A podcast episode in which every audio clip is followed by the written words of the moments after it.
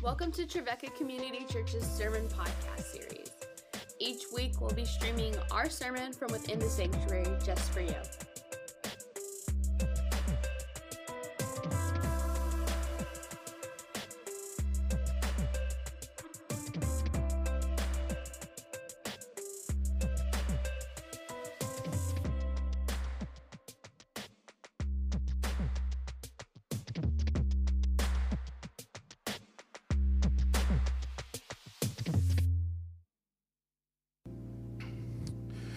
Sometimes when we read scripture and it harkens to people in history, we don't often think about people who have expressed similar degrees of faithfulness and trust in the Lord.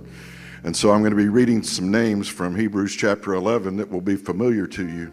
But as I was reading it in preparation for this moment this week, I was reminded of untold numbers of people who have been a part of this church who expressed similar faith. This is a great word from the Lord this morning. By faith, the people passed through the Red Sea as if it were dry land. But when the Egyptians attempted to do so, they were drowned. By faith, the walls of Jericho fell after they had been encircled for seven days. By faith, Rahab the prostitute did not perish with those who were disobedient because she had received the spies in peace. And what more should I say? For time would fail me to tell of Gideon, Barak, Samson, Jephthah, of David and Samuel and the prophets, who through faith conquered kingdoms, administered justice, obtained promises, shut the mouths of lions, quenched raging fire, escaped the edge of the sword, won strength out of weakness, became mighty in war, and put foreign armies to flight. Women received their dead by resurrection. Others were tortured, refusing to accept release in order to obtain a better resurrection. Others suffered mocking and flogging and even chains and imprisonment. They were stoned to death. They were sawn in two. They were killed by the sword. They went about in skins of sheep and goats, destitute, persecuted, tormented, of whom the world was not worthy. They wandered in deserts and mountains and in caves and holes in the ground. Yet all these, they, though they were commended for their faith, did not receive what was promised since God had provided something better so that they would not, apart from us, be made perfect. Therefore, since we are surrounded by so great a cloud of witnesses, let us also lay aside every weight and the sin that clings so closely, and let us run with perseverance the race that is set before us, looking to Jesus, the pioneer and perfecter of our faith, who, for the sake of the joy that was set before him, endured the cross, disregarding its shame, and has taken his seat at the right hand of the throne of God. This is the word of the Lord. Michael, thank you. Thank you for reminding us of the great cloud of witnesses that we stand among today. You know, in just a moment, we're going to invite the children in here, fifth and younger, sixth and younger, to head out with Pastor Isaac. Before we do, I've got a question for you. I- would love to know who are some of your favorite childhood heroes? Favorite childhood heroes? Feel free to just shout it out. We're all friends here. Favorite childhood heroes? Superheroes, maybe? Wonder Woman. All right. Any other favorite child, Jovi, favorite childhood heroes? Harry Potter, who was that? Oh, we got some shy ones. They were courageous until I looked at them, and then, whoo! The underdogs. Thunderdog is Thunderdog.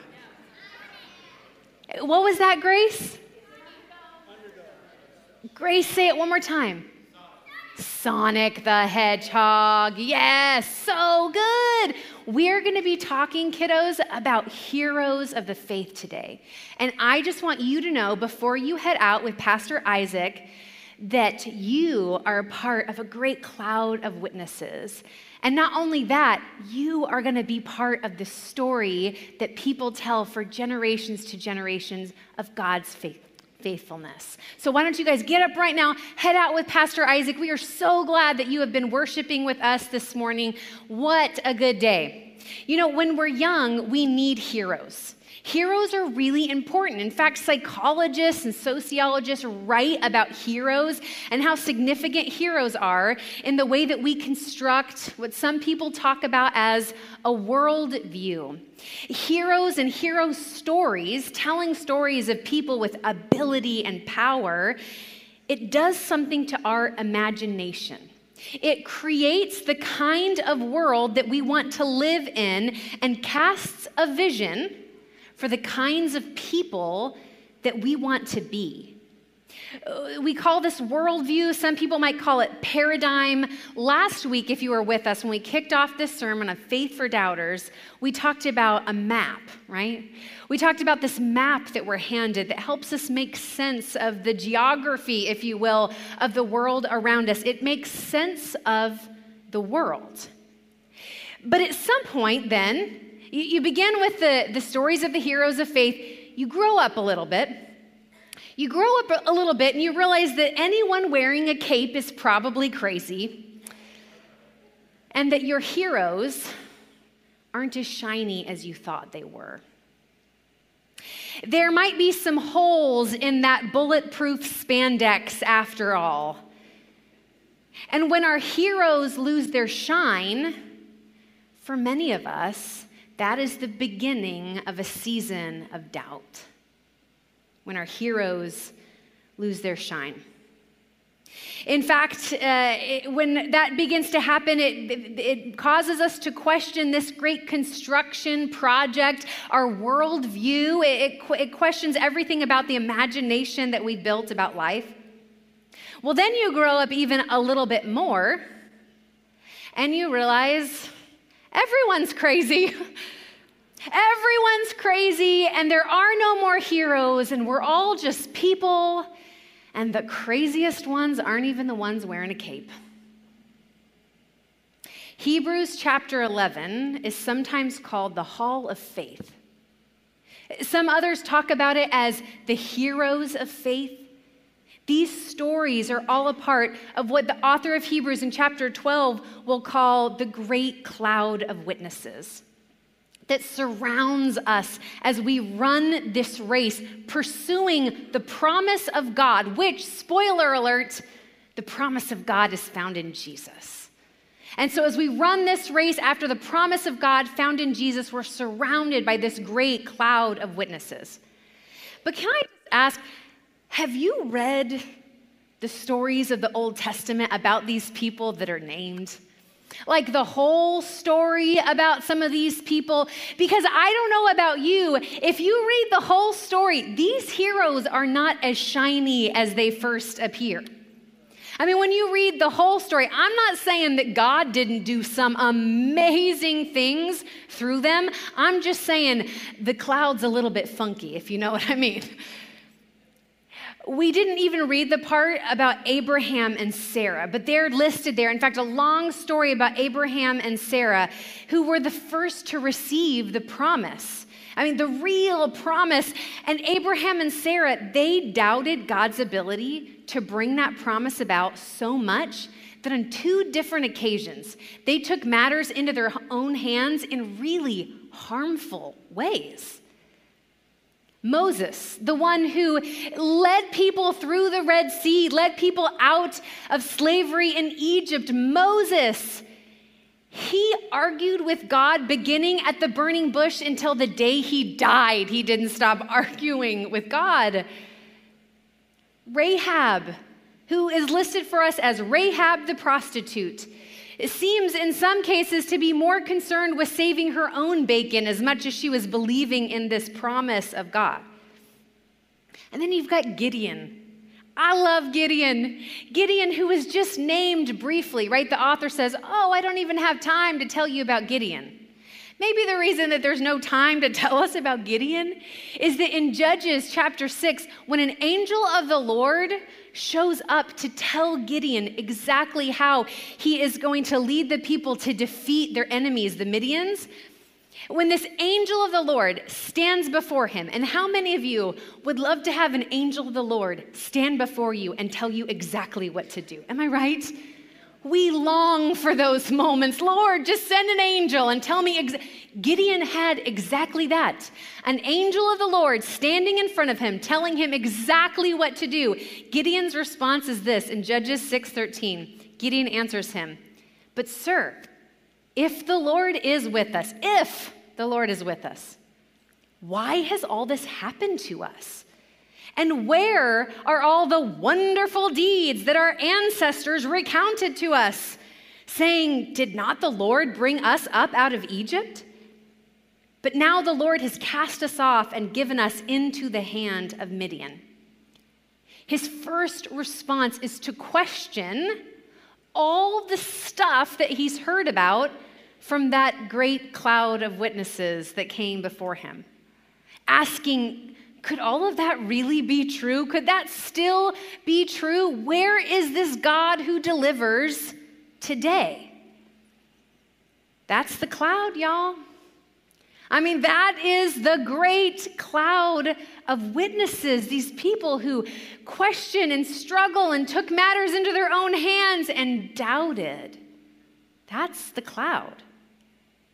If you remember from last week, we talked about faith being a part of, of a triangle, if you will. We just ripped this right off from Dr. H. Ray Dunning. This is his diagram. Uh, we talked about faith being a part of this triangle of God's promise and God's faithfulness.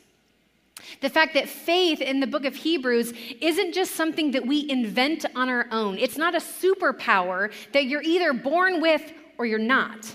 Faith is always a response to God's faithfulness. It's a, it's a response to God's promise. So God makes a promise, we respond in faith, but then that faith is undergirded with God's faithfulness. So faith was never meant to be a badge for the strongest among us. It is held in this web of relationship between the promise of God and the faithfulness of God. Sometimes it can feel hard to hold on to that web. Uh, in his book, Faith After Doubt, Brian McLaren tells a story of a man named Sam. Sam was an engineer with a brilliant mind for math and science. And he came to faith as an adult, in part because he loved the logical sequence that was presented to him. It just felt so clear when one day a teacher came and said, You can construct a biblical Christian worldview in which everything else will make sense. So then, all of his decisions what should I do next? Where should I go? What's God calling me to do? would just all come out of this totally clear worldview that would be biblical and Christian. And Sam longed for that. It seemed so logical and clear, and his mathematical mind resonated with that. And then he studied the Bible and theology, and he said those early days of faith, it was like it was like a Lego project. Do we have any Lego fans in the house? Seems like, yeah, I feel like all engineers must grow up playing with Legos, right? At some point, Sam was a big Lego fan, and it felt like, like he was constructing this Lego fortress. Every time he'd study something new, a new fact about the Bible, a, a new a fact about theology, it was like someone had handed him a brick and he'd put that brick in place as he would construct this great big Lego fortress. And he felt safe and secure in that fortress. Until one day he showed up to a Bible study where a respected leader told him after he'd asked some questions in the Bible study that he could not believe that the earth was more than 7,000 years old and believe in the authority of Scripture at the same time. Remember, Sam is an engineer and a scientist, and, he was trying to make sense of that.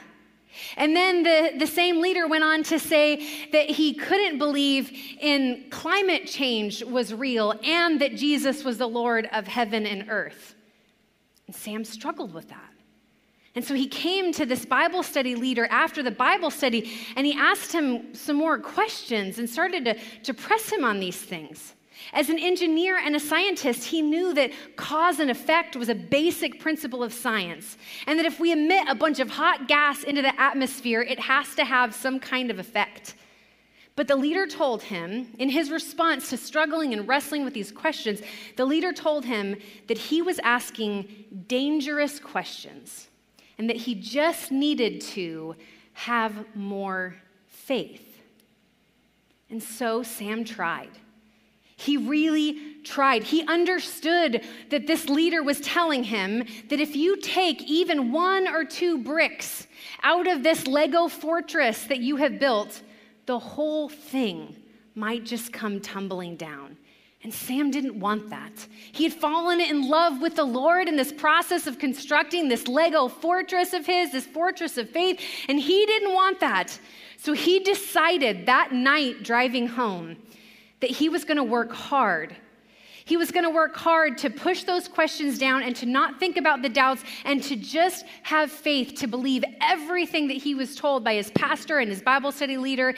He was going to stop asking these questions until one day he couldn't.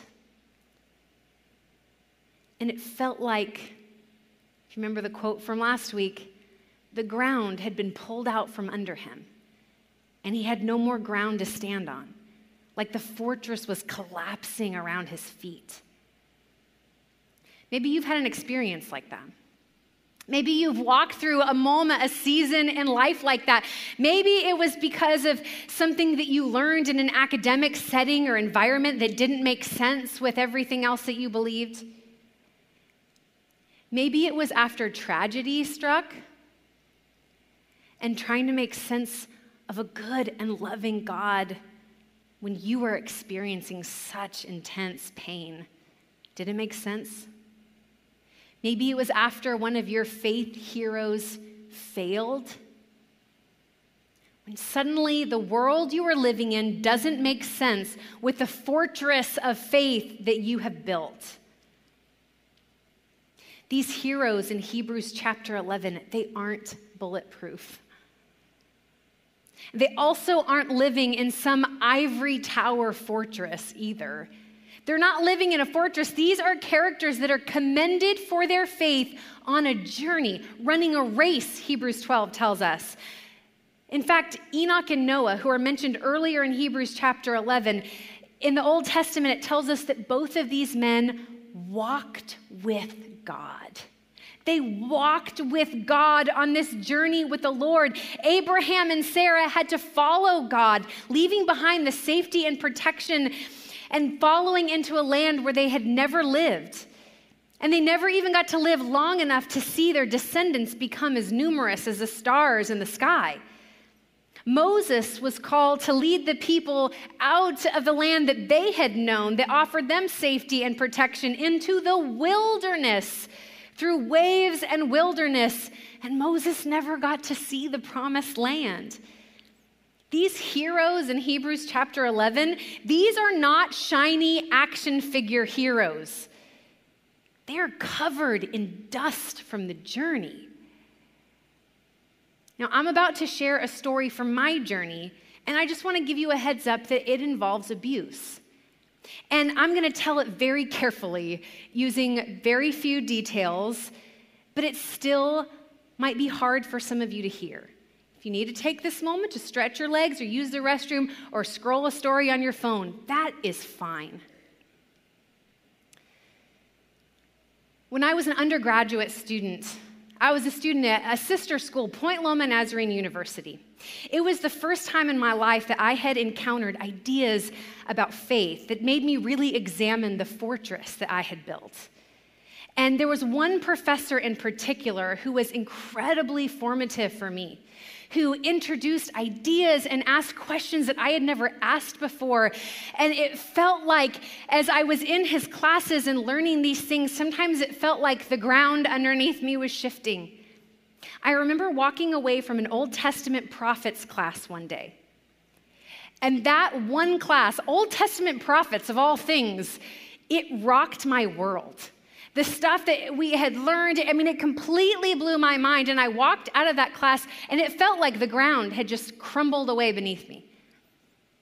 I became so desperate at that point, feeling like my faith fortress was crumbling. Some people will call these journeys of deconstruction. I don't know how helpful that term is all the time, but it definitely felt like something was being deconstructed. I was so desperate to reconstruct to reconstruct a better fortress, one with, with right biblical theology and, and, and right biblical scholarship. And so I looked to this one professor in particular to help me build it. I asked him questions, I stayed after class. I, I read stuff that was not assigned. I went home over Christmas break with books that he had recommended to me to read stuff over Christmas break. It's probably part of the reason I'm a little bit crazy.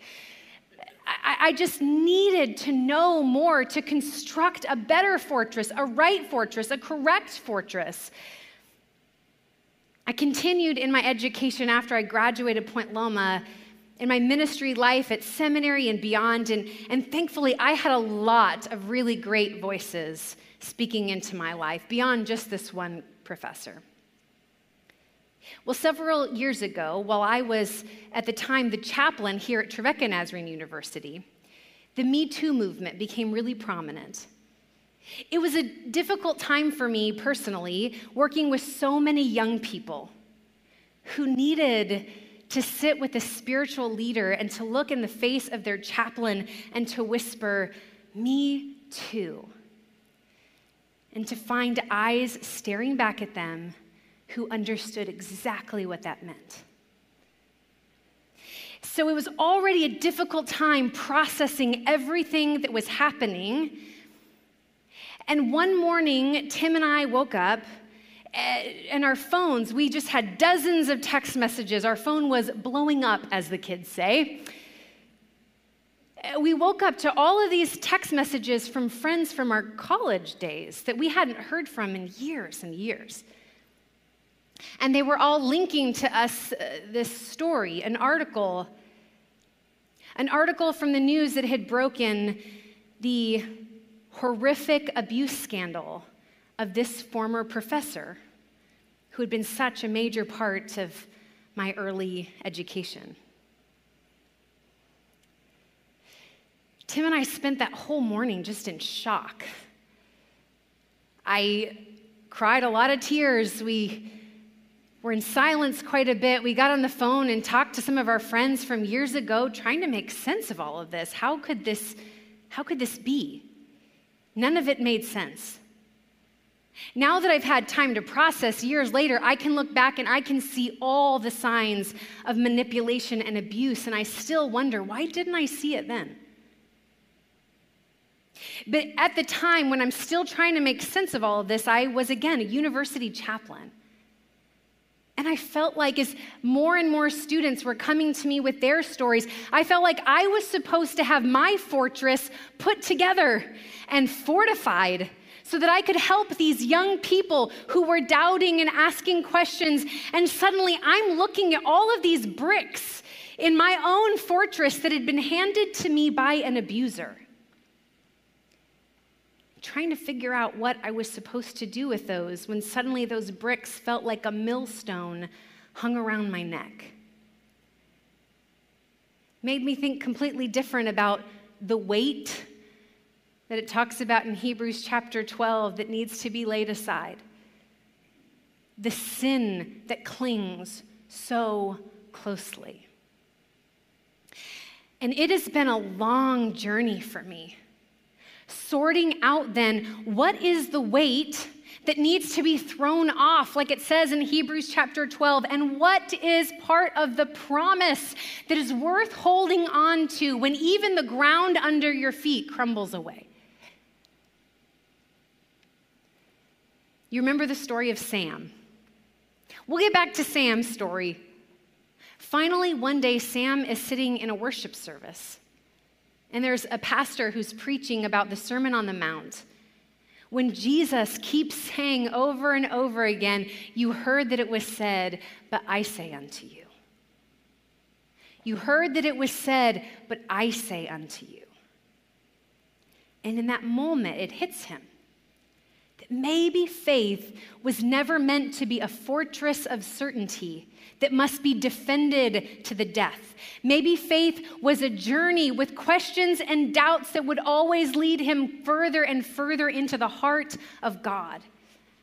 So he made an appointment to see his pastor after that service, and he said to his pastor, Any God worth believing in would be able to love me as a doubter and would rather me be honest than a pretender. I don't think that doubt destroys our faith. In fact, doubts can actually be companions on the journey that keep us moving. I love this quote from Frederick Buechner. He says, Doubts are the ants in the pants of faith that keep it alive and moving. Anybody have ants in your pants today? Doubts don't destroy faith. They can keep us moving, keep us from creating a fortress that will become like a millstone around our neck weighing us down and keeping us from running this race with Jesus. You know, there have been times in my life that I was ready to abandon an old fortress of faith just so long as I could quickly build another. Maybe you've experienced that. Deconstructing an ultra conservative fortress of faith just to reconstruct an ultra liberal fortress. They're both fortresses, you know. Maybe you have left behind a fortress of faith built by Sunday school teachers only to recreate another one off of the statements of your Instagram gurus that you follow. Deconstructing the fortress of one denomination only to reconstruct the fortress of another or of the non denominational denomination. We are called to run the race to run the race, surrounded by a great cloud not by a great fortress. And that race, that journey of faith, is looking to Jesus, the author and perfecter of our faith, the one who didn't settle for the safety of a fortress but endured the cross. You see, friends, the promise of God, and hear me here the promise of God is not a promise that you will get an awesome fortress. That's not the promise. The promise is not that you will build an awesome life in a safe and tidy ivory tower where nothing can ever touch it, no scandal ever rocks you. The promise is not that life always goes easily and well for you and you never have tragedies to have to sort through. That's not the promise. The promise is Jesus, just Jesus, always and forever Jesus, running after Jesus, walking with Jesus, even if you have to limp after Jesus, He is your promise and your everything. Doubts don't destroy faith, but I think dishonesty does. When we begin feel like we have to hide and to lie to ourselves and others about the cracks that are growing in our fortress, when we pretend like everything is okay until one day nothing is okay, that's the kind of thing that really does deep, long term damage to faith. And so, what do we do then?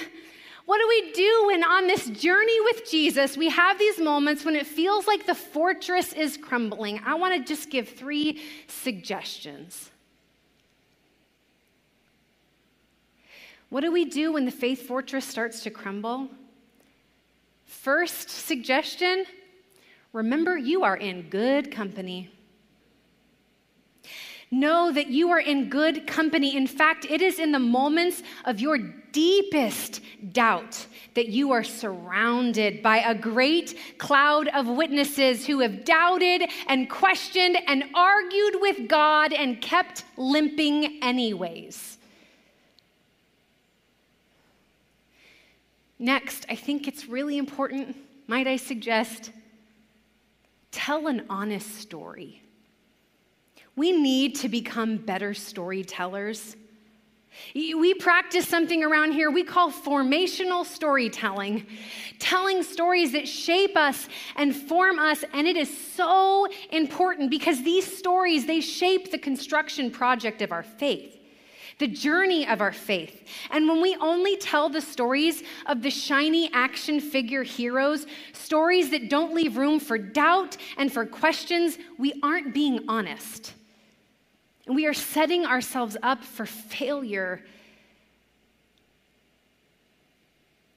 Finally, when our fortress of faith starts to crumble, Look for Jesus in the rubble. Look for Jesus in the rubble. Oh, he will meet you there.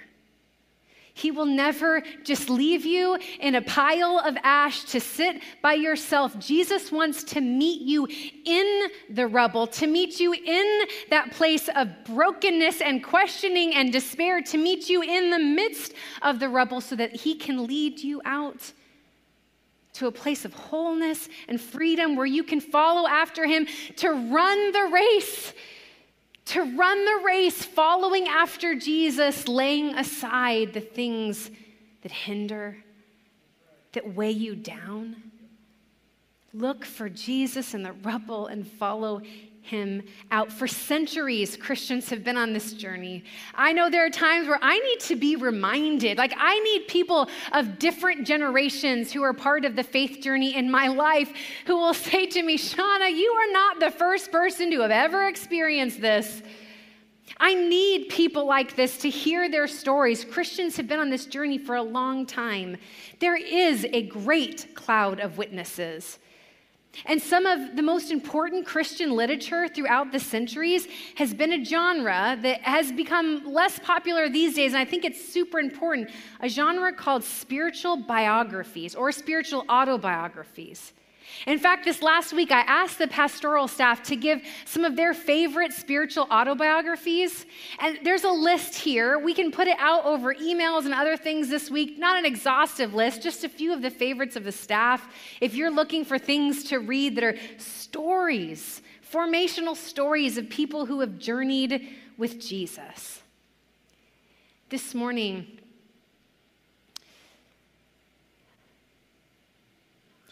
as we conclude, in a moment, we're going to sing a song that some of you know very well.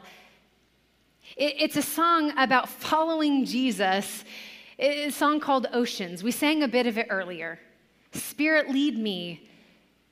It's, it's a song asking God to lead us, recognizing that sometimes that leads us to places of uncertainty Sometimes that leads us to places where we feel like we are standing on water, and oh my goodness, if I look down, I'm about to fall through.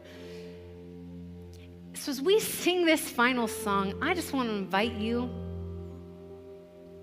to let this be your prayer, to let this be your response to how the Lord might be speaking to you this morning.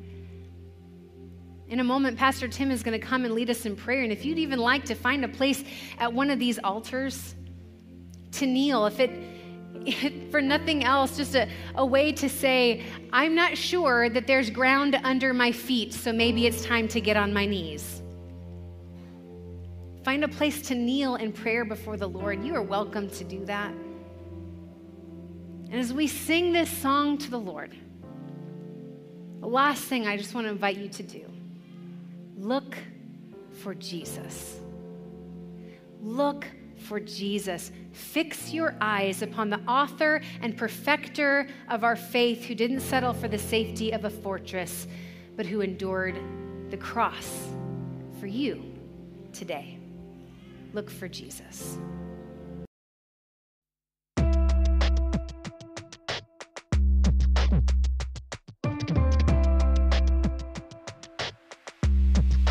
Thanks for tuning in. If you'd like to join us on campus next week, we have discipleship classes beginning at 9 a.m., followed by service at 10:30. That service will be streamed to Facebook Live. We hope to see you there.